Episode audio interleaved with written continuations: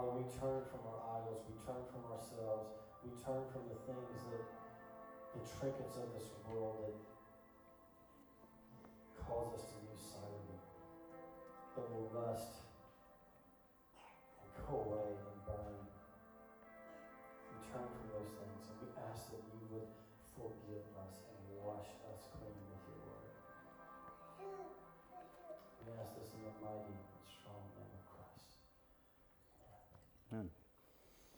All right, as you turn to 1 Corinthians 15. 1 Corinthians 15. What does it look like when a church looks in the mirror and finds that they have serious problems?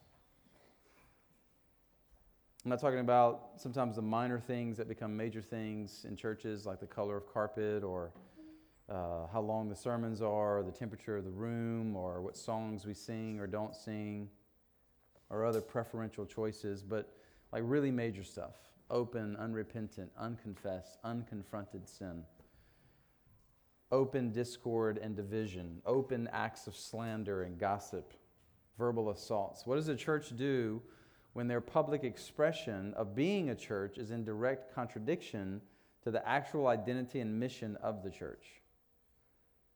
This was the Corinthian church. And the solution that we've seen throughout this letter has been the gospel.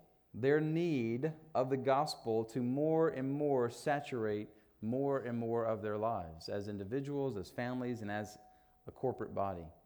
They needed to experience more of the fullness of their life in Christ that we get through his gospel. And Paul is ending this letter by summing that up and including a warning as he kicks off verse, uh, verses 1 and 2 of chapter 15. Now I would remind you, brothers, of the gospel I preached to you, which you received, in which you stand, and by which you are being saved, if you hold fast to the word I preached to you, unless you believed in vain. Father, we are grateful for your gospel. We are thankful that you decided to redeem humanity. You decided to redeem creation. You didn't leave us in our lostness, but you came after us.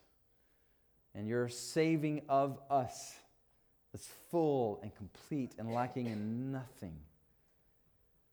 But Father, we know that our experience as individuals and families in a church is sometimes lacking, not because of you, but because of sin, because of our enemy. And so, in whatever way we are lacking the full expression, the full experience of being the people of Christ, we pray you would come today and remedy it through the gospel of Jesus once again.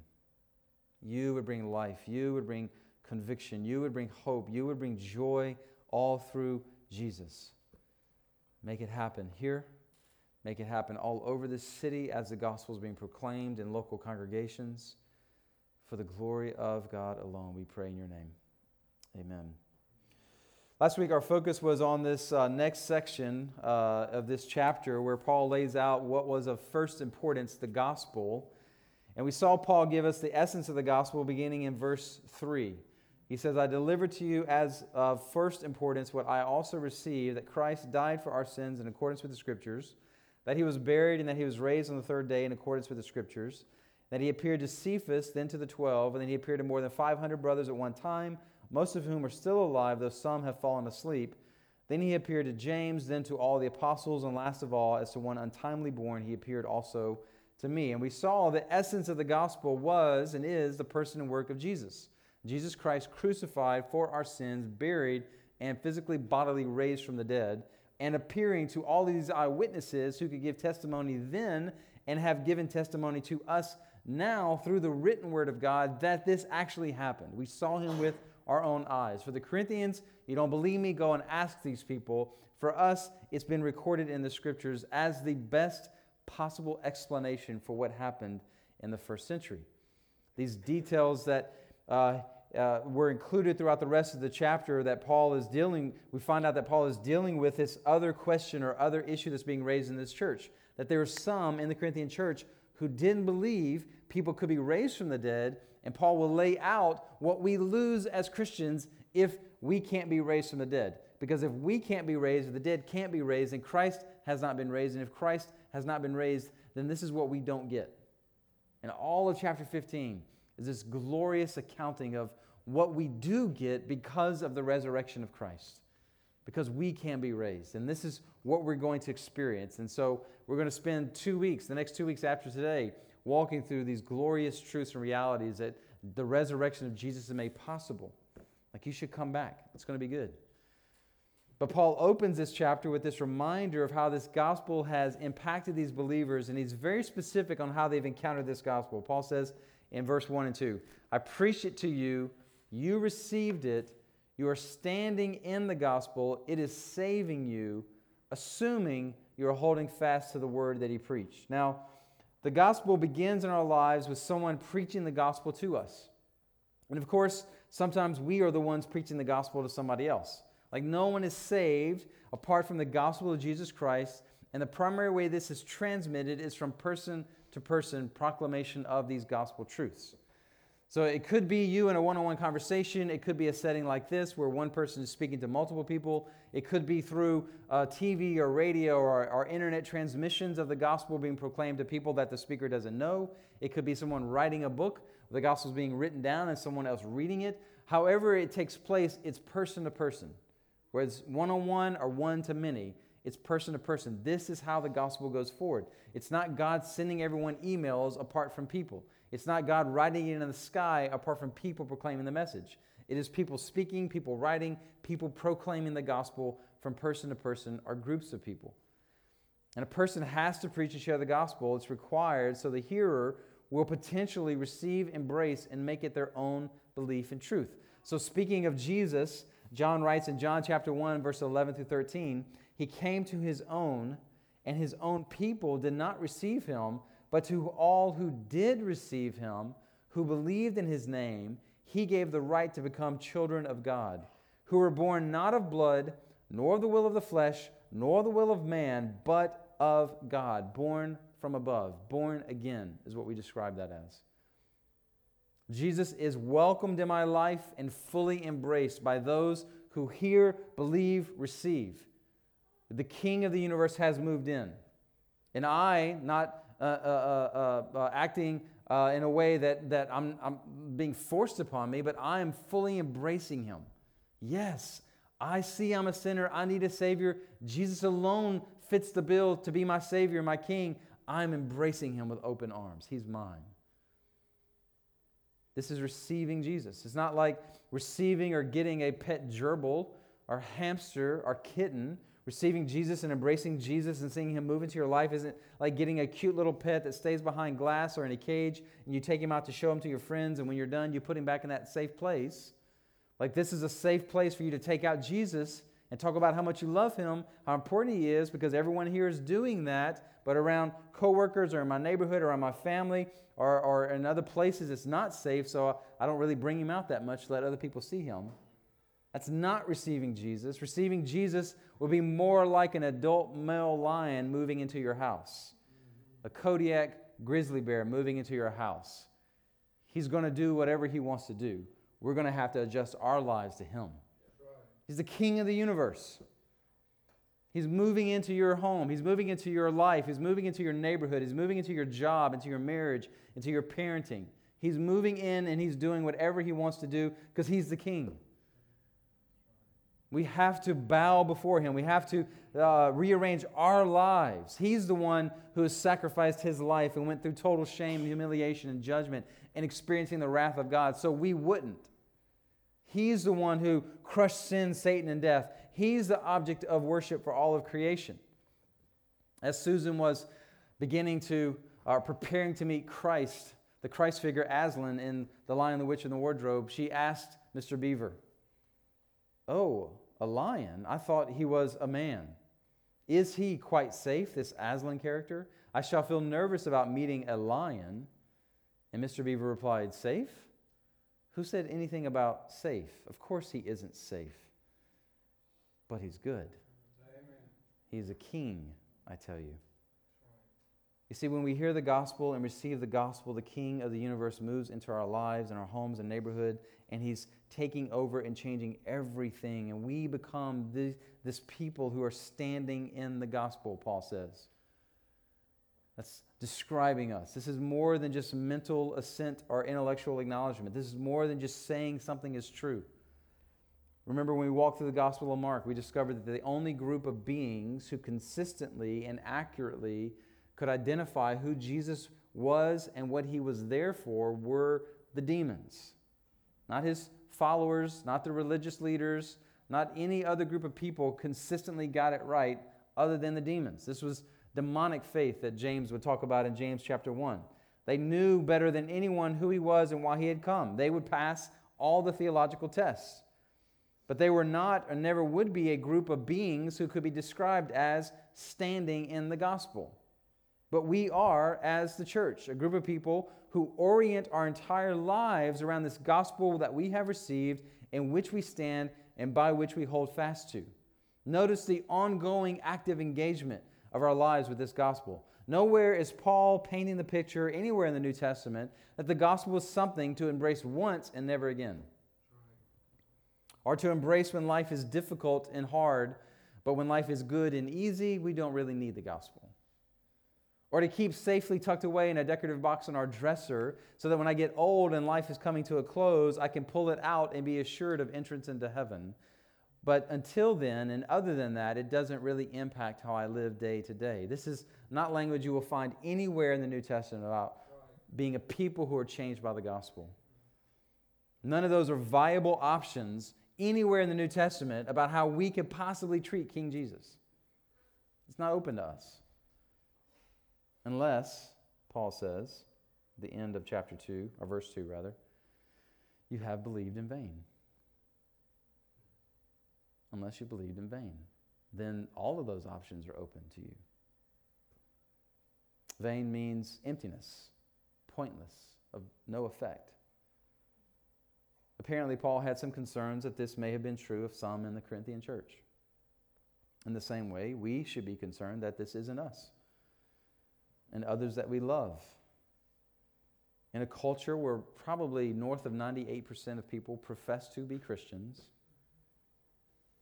it is very possible to have believed the gospel, but to have believed in vain. For the belief in the embrace of Christ to ultimately be of no value. It could be demonic faith, like the demons experienced, where they could pass a theological test, but they certainly weren't followers of Jesus. It could be self deception that Matthew 7 talks about. Not everyone who says to me, Lord, Lord, will enter the kingdom of heaven, but the one who does the will of my Father who is in heaven. On that day, talking about judgment day, many will say to me, Lord, Lord, did we not prophesy in your name and cast out demons in your name and do mighty works in your name? And then I will declare to them, I never knew you. Depart from me, you workers of lawlessness. A group of people so self deceived, they had been doing all of these miracles and experiencing miracles done in the in their view, the name of Jesus, and Jesus says to them, You're, you're not doing that for me. I never knew you. You're doing that for other reasons. It could be the temporary embrace of the gospel that over time proves to just have been a temporary embrace of the gospel, but over time there's no gospel fruit and no genuine gospel life. So, this is the parable of the soils. you know the parable in Matthew uh, 13 and Mark chapter 4 farmers scattering seed, and Jesus doesn't leave the parable as a mystery. He explains exactly what each uh, symbol in the parable is representing. So a farmer is scattering the seed, that's the word of God, on soil, and there's four types of soil that representative of four types of people, four types of receptions to this word of God. And the, and the first soil or person is a person who's so hard hearted that the seed never even penetrates the soil, it just bounces off like concrete. The second person our type of soil was the, the shallow soil where the rocks were very close to the surface. And so the seed was received, the word of God was received into the soil, and plant material, foliage began to spring up. But because it was shallow, when the sun that Jesus identified as persecution comes, it cooks the plant because the roots aren't deep enough to provide nourishment. And so, this is the type of person who, for a time, appears to have received the word of God, but when the cost is counted, they're out. It's going to cost me that. I'm not doing that. There appears to be life for a time, but then there's no genuine life because there's no genuine fruit. The third type of soil is the person or the, the, the soil that's weedy. And Jesus identified the weeds as the cares and concerns of this life. And so this person receives the word of God, the gospel. They appear to believe for a time because there's foliage springing up, but over time, the cares and concerns of this life choke out the life of the plant. No fruit is born, thus revealing there was no genuine reception of the word. And then the fourth type of soil is the fertile soil, where the seed is received and the roots go deep and it's, it's healthy and viable and fruit is born 30 60 100 fold and this is the person who has genuine life in christ. Of the four types of soil only one is representative of genuine gospel life but three of the four appear to be alive in the short term until enough time passes for the genuineness of the fruit to be revealed or the lack of genuineness Two of the four soils, the shallow and the weedy, could be those that Paul says in 1 Corinthians were, were not standing, were not holding fast, who in fact did believe in vain. And church people sometimes get nervous when you go through these biblical passages, which again is why we like preaching through books of the Bible, because we can't skip the difficult stuff. We have to deal with it. So, are you trying to tell me that my eternal security is dependent upon my works? No, no. We're not saying that. We're not saying that at all. We are saved by grace through faith. It is not of works. There's no aspect of our salvation for which we can take credit for, for which we are responsible for. We are saved and held by Christ. I imagine that when this letter was received in Corinth, there was maybe some soul searching and nervousness by the Corinthians.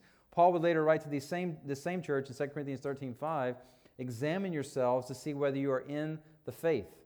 Test yourselves. Or do you not realize this about yourselves that Jesus Christ is in you, unless indeed you fail to meet the test? These passages, and there are more throughout the New Testament, are given to us by God to help our faith persevere, to never have us assume our faith or take our faith in Christ for granted. When you realize and understand our depravity and our sinfulness, our attitude should never be, well, of course I'm a Christian. But always, like Paul later in this passage, it's only by his grace. It's the only explanation. I'm not going to talk more about how I'm holding on to Jesus. I'm going to talk more about how he's holding on to me. Because he saved me and he's keeping me. Because I'm a sinner, still sinning. And continually, you could take snapshots of my life and be like, is he really a Christian? But, but I'm not evaluating, and God's not evaluating me by the snapshots of my life. He's evaluating us by what He sees and how He sees us. And He sees us as a finished product. He sees us fully redeemed, fully sanctified, fully transformed to the image of Christ. He sees us in the robes of righteousness that we get because of Christ.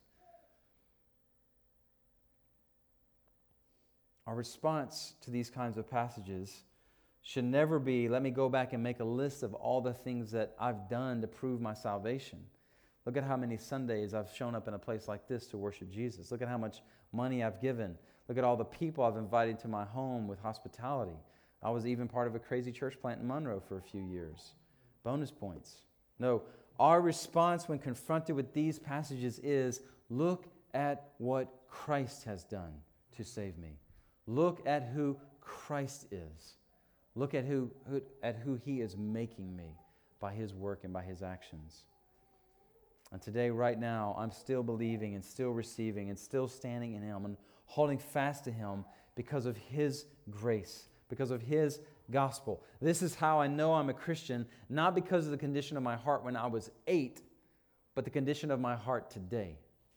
Today, I'm turning from my sins and I'm trusting in Jesus today.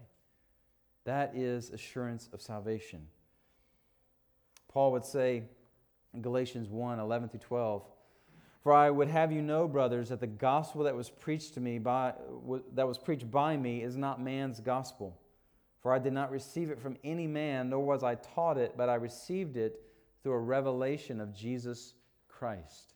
It is his work, his gospel.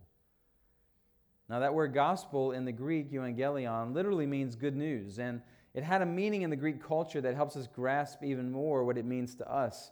When the armies of the Grecian people were off fighting, like you saw in the movie 300, where you had this famous 300 Greek soldiers who were holding off the Persian army at Thermopylae, the Grecian people would be waiting back in their homes and their cities, and the only way they would know if the army had won and if they continue could continue to be free to live their lives as they've lived them, or, or if the army had been defeated and they would need to flee or prepare to be invaded and enslaved, if not killed, the only way they would know was when a messenger from the army showed up.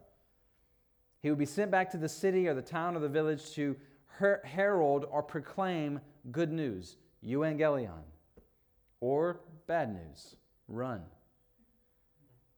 Now, just take a moment and imagine you're waiting, your husband, your son, your brother, your father, your neighbors, all fighting to protect your way of life, and days or weeks would pass, and life as you know it is hanging in the balance. There's no technology to give you any clue as to how things are going.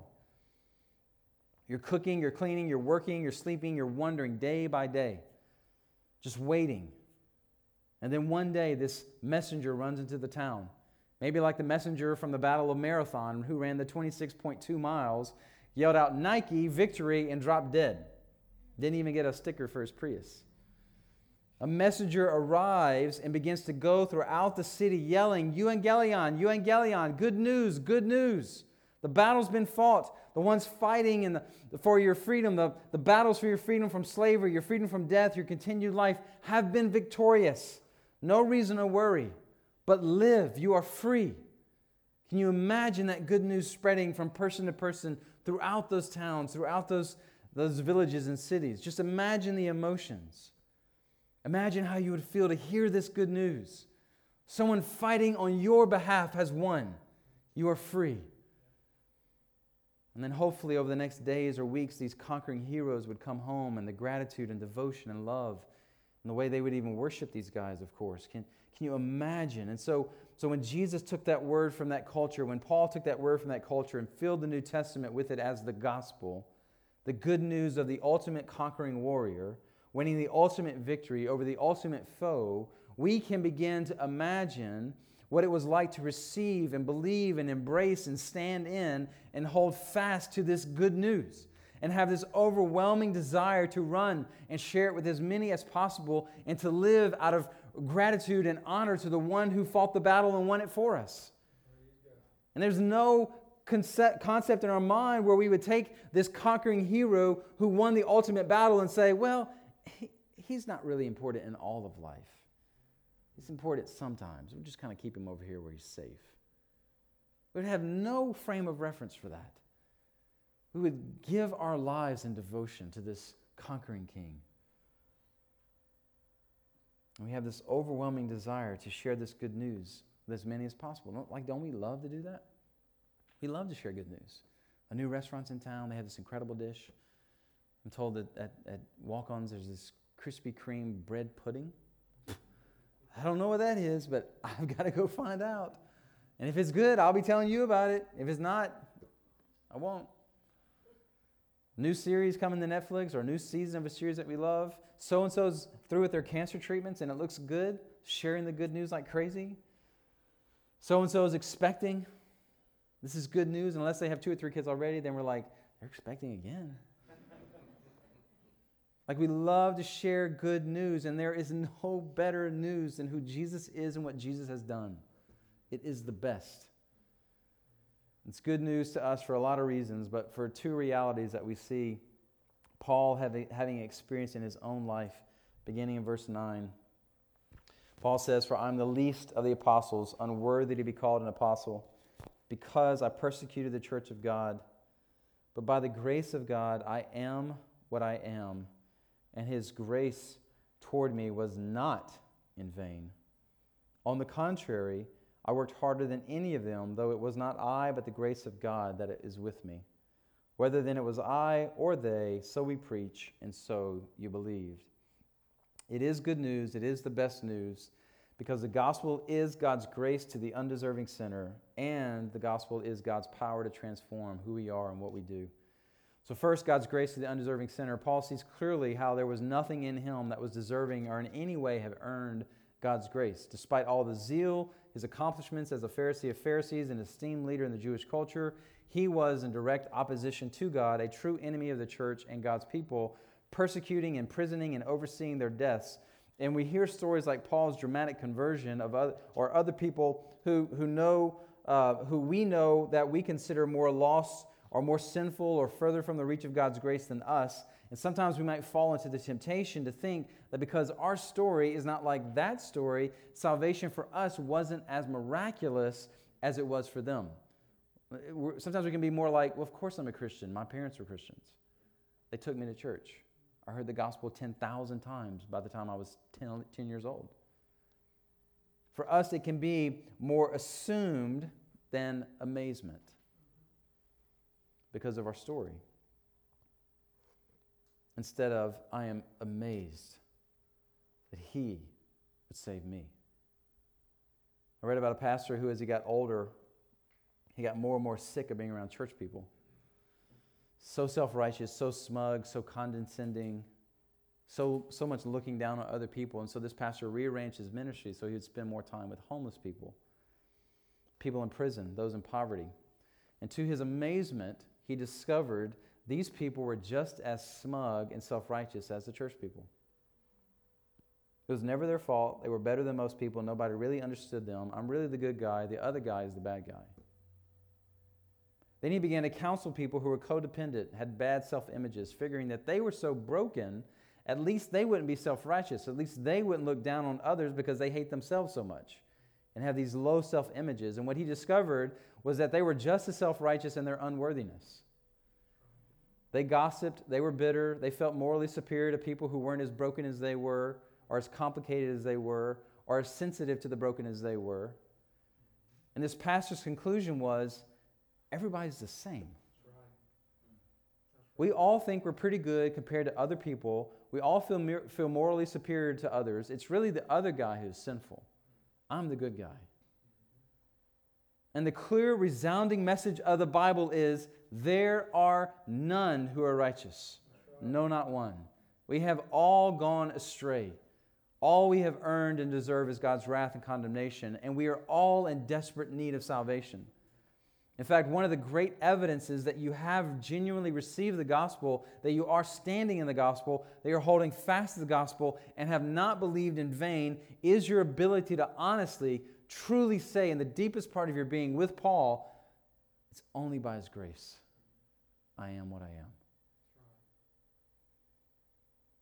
He has changed me to the core of my being like no one else. I only deserve death and wrath, but He saved me, and I can't point to one single thing other than His grace. I was sharing with uh, uh, some guys in DNA Wednesday night about a seminary professor I had who asked us one time in class after he did this long lecture on salvation, the redemption that Christ has provided. And he simply asked us, Why are you saved? And so we began to give these reasons. Well, I went to a revival meeting or, you know, camp. My parents took me to church. And he's like, No, no, no. You're telling me how you're saved. I want to know why you and not others. Why did he come after you? And, you know, we're sitting there just bewildered trying to come up with answers. And he knew. The only answer we could ever come to is, I don't know. It's only by his grace. I don't know why I'm not lost. It's only by his grace that he came after me and effectually saved me and transformed me. That's the only answer. And what this does is create this incredible desire to love and worship and to be devoted to the one who would willingly, lovingly lay down his life for you so you could be saved and live. This is why it's good news. He has won. We are alive. We are free. Now go and tell others. Enjoy the freedom that He's purchased for you. The battle is over. It's good news because we are experiencing God's grace to undeserved sinners. It's also good news because we see in the gospel God's power to transform who we are and what we do. Paul speaks to his identity by God's grace, I am who I am. And he speaks to what he did, his mission in life. And there's a lot implied there. He didn't go into details, he does that in other places. But he says, I worked harder than all of them, but it was only by his grace. In whatever way Paul saw his efforts as an apostle to be working harder than them, could be the other apostles, he quickly brought even his efforts to be a product of God's grace and not in any way an opportunity to give Paul the glory. To take the greatest enemy of the early church and make him the greatest missionary and writer of half the books of the New Testament is one of the great testimonies to the power of the gospel to radically transform our lives. And this has always been God's desire to so transform the lives of his people that we stick out, that we are distinct, that we live differently than our cultures. Going all the way back to the Old Testament laws given by God to his people for a variety of reasons, but one of the primary reasons was to make his people distinct in the land that they were living. In the promised land of the Old Testament, this means they didn't, eat sac- uh, they didn't sacrifice their kids to pagan idols. They didn't make idols or images to represent the one true God and worship those idols or images. They didn't throw the widow, the orphan, the stranger in the land to the scrap heap of society, but actually had laws in place to care for the widows, the orphans, and the strangers in the land. Read the book of Ruth. In the first century, God's people were distinct and saw the Roman Empire transformed through their transformed lives in three distinct ways, according to Rodney Stark's book, The Rise of Christianity. Number one, when epidemics of sickness infiltrated onto cities and people began to flee the cities because they didn't want to die, the Christians stayed in the cities and ministered to the sick, even as it killed them. Number two, when Christians were persecuted by the governing authorities, they didn't respond in terrorism or guerrilla warfare or violent retaliation, but they died praying for their enemies to be forgiven. And number three, at the height of the Roman Empire, you had this time called Pax Romana, the peace of Rome, so that within the Roman Empire, there were no boundaries or borders between neighboring countries. It was just one empire. And everyone was free to go and, and, and be in other places as they chose. Everyone was a part of the Roman Empire, which meant for the first time in any empire, you had a mingling of ethnicities and races of people like never before, and it was causing great tension and difficulties. And it was the church who was the first to say, We have a solution. How was that possible to live such radically transformed lives that an entire culture would be overtaken by this movement called Christianity? It was because of the gospel. Christians would stay in the cities and minister to the sick because they weren't afraid of dying. They know that through death it gets even better for us. Christians were able to die for their faith, praying for their enemies because they knew that they served a just God who would one day make all things right, and we didn't have to take matters into our own hands and balance the scales of justice for God. He did it. And they served a God who was making a new people of all peoples, languages, tribes, and tongues that was creating, that was, that was creating a bond in Christ deeper and stronger than any way the world wants to divide us. Now, Paul is ending this letter to the Corinthians by focusing on the gospel because he knows it is the solution for all the things that, that illed and ailed this, this struggling church. The Corinthians needed the gospel to more and more saturate them and change them so they could more and more experience this life that Christ came and lived and died and rose to give us. Like we could go, and we have, you can go back and listen to them, issue by issue through this entire letter. The problem centered around sex in chapters 5 through 6 food in chapters 8 through 10, the problems in their worship gathering in chapters 11 through 14. Um, one example, the problem of unity and factions in chapters 1 through 4. Certain groups are showing loyalty to certain leaders like Peter, Paul, and Apollos and talking bad about the other groups. And Paul responds with this gospel truth that we are a community of people centered around one leader, Jesus. And we do such a great job of making so much of Jesus that all the other preferences and distinctions between other, other leaders just melt away. So you may be a Piper guy more than a Platt guy, or a Keller lady more than a, a, a Chandler person. You may have those preferences, but they don't really matter because we're all serving and following King Jesus. And if we can live out that kind of unity and not division, that is evidence that the gospel is changing us. And so, one of the God glorifying ways we can worship Jesus is by being a people that give testimony and witness to the reality of a gospel transformed life. E- even better, when others in our life can give evidence of a gospel transformed life they see in us. Like if I asked you, name some tangible ways the good news of Jesus has changed and is changing you what would you say? what would be on your list?